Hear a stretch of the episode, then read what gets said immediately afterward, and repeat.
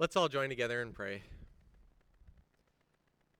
Lord, may the words of my mouth and the meditation of all of our hearts be pleasing in your sight, for you are our rock. You are our Redeemer. Amen.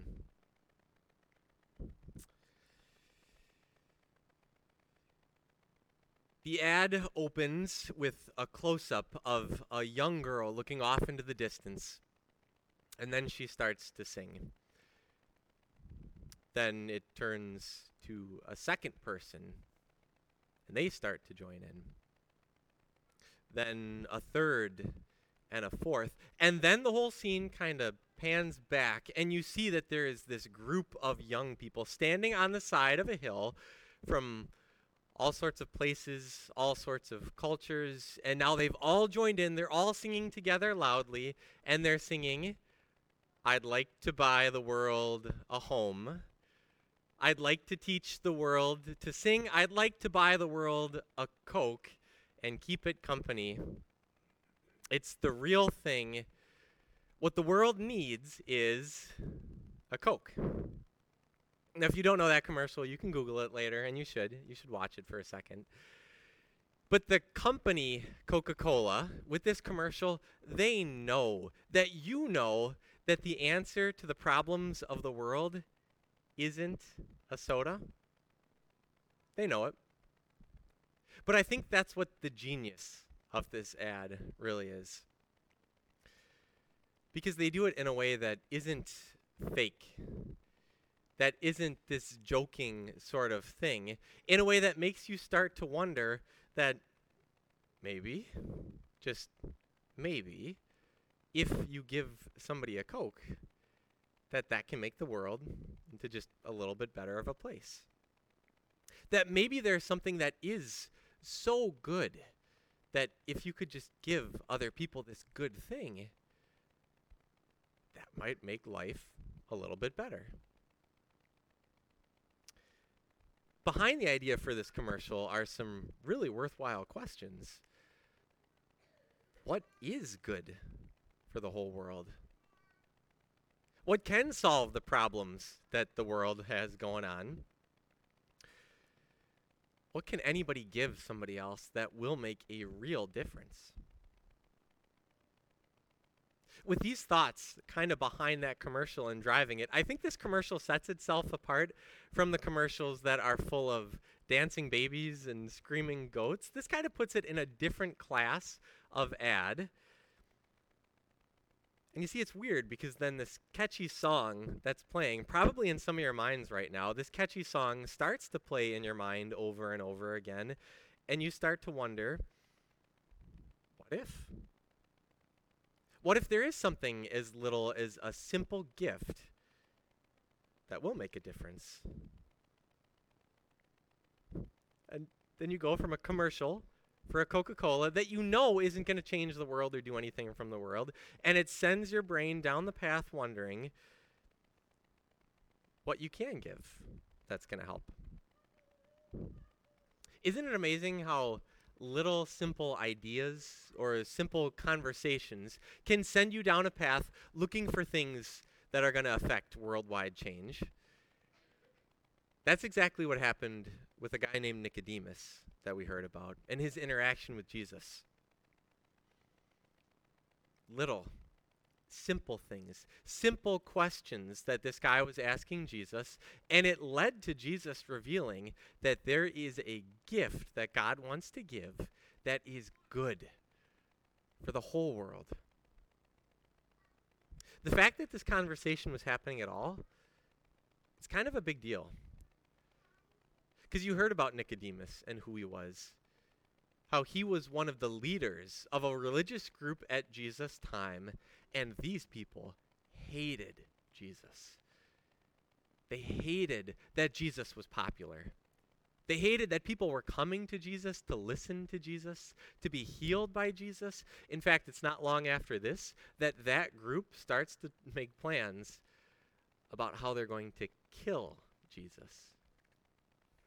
Nicodemus is part of that group of people. But he's got some questions.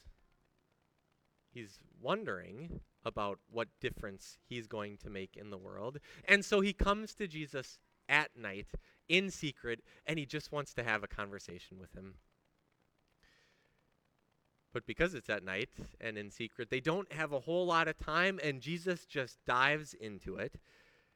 Jesus tells him who he is, about how he can get right with God, about how what is going on in the entire world. And they cover so much in just a few words that you felt it too, right? As we read through the first part of that lesson, their interactions back and forth, there's just so much being said, so many big thoughts going on that it's too much even reading back through it. That's why Nicodemus, his basic line of questioning through all back and forth is how? how can this happen, Jesus? How could this be? And then you get Jesus' response that probably helps Nicodemus understand that this conversation is out of his league. Jesus said back to him, Very truly, I tell you, we speak of what we know, and we testify to what we have seen, but still, you people do not accept their testimony. I've spoken to you of earthly things, and you do not believe. How then you, will you believe if I speak of heavenly things. It's like Coca Cola trying to solve the issues of the world. Nicodemus had to admit that this was just above him, just beyond himself. That's a hard truth to accept, isn't it? That there are things that are above you, that you aren't the expert that you think you are. That you can't solve the problems of the world that you think you'd love to be able to solve. That maybe there are issues that are just bigger than you. Here's another way of asking it What's the gift that the world needs the most? If I asked you that question something like uh, less than three years ago, almost to the day, what would your answer have been? Take yourself back three years. What are you thinking about? COVID. How are we going to solve COVID? What's the new medicine that's going to come? What's the new way of looking at this? How are we going to get back to normal life so that life feels a little bit better? How do we get rid of COVID and all the bad things that COVID is going to bring? Or Maybe the thing that you're thinking would be the gift for the world is that finally you could just be done with violence and wars. That maybe if they'd be done, you wouldn't have to read about it. You see it in your apps, you hear it in the news. So maybe the best gift for the world today would be just today for Ukraine and Russia just to set down their weapons, be done with all of it because you know that's going to save lives. Or maybe the gift that you want for the world comes from these interactions that you're having with people, real interactions with people in this world, and you find out just how much physical help people need. They have no place to stay. They have no food. They'd love to get the surgery, but they don't have the money to do it. And you start to have these thoughts about how if you just had money to give people, man, wouldn't that help the world? Wouldn't that bring about change that you'd like to see in the world?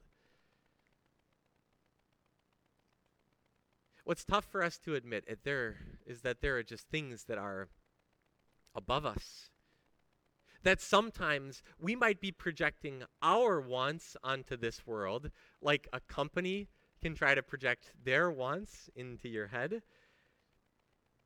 And maybe because the things that we want for the world are good things, that we fall into thinking about those things on repeat over and over and over again.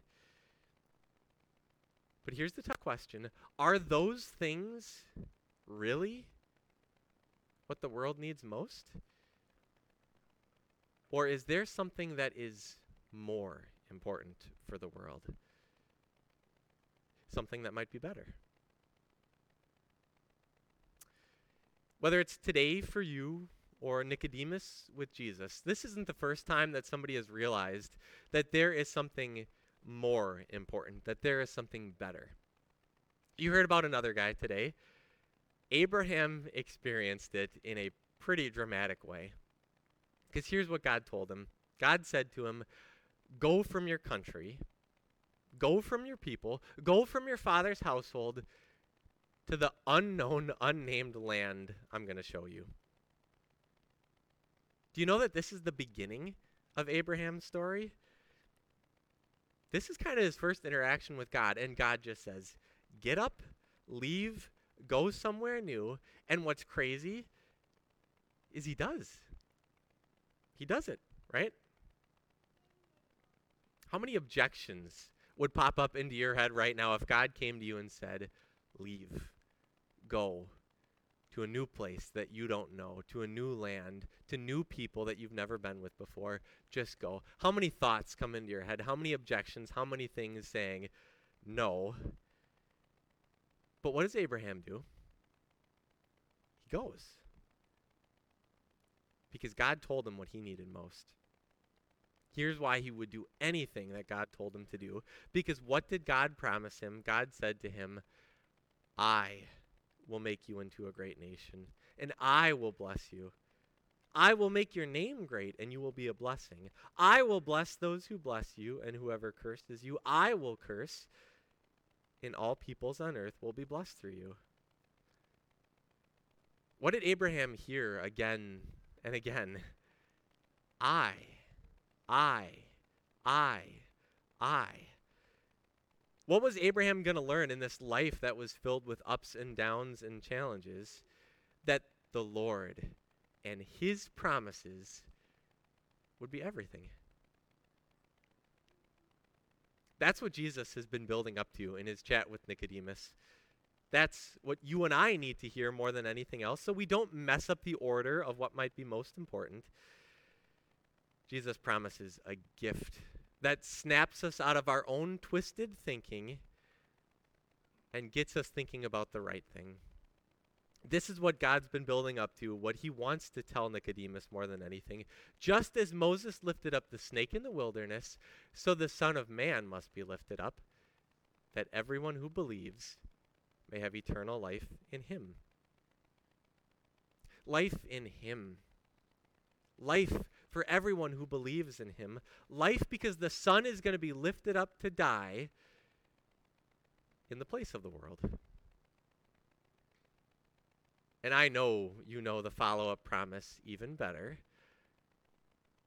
For God so loved the world that he gave his one and only Son, that whoever believes in him shall not perish, but have eternal life. God promises this gift of forgiveness through Jesus.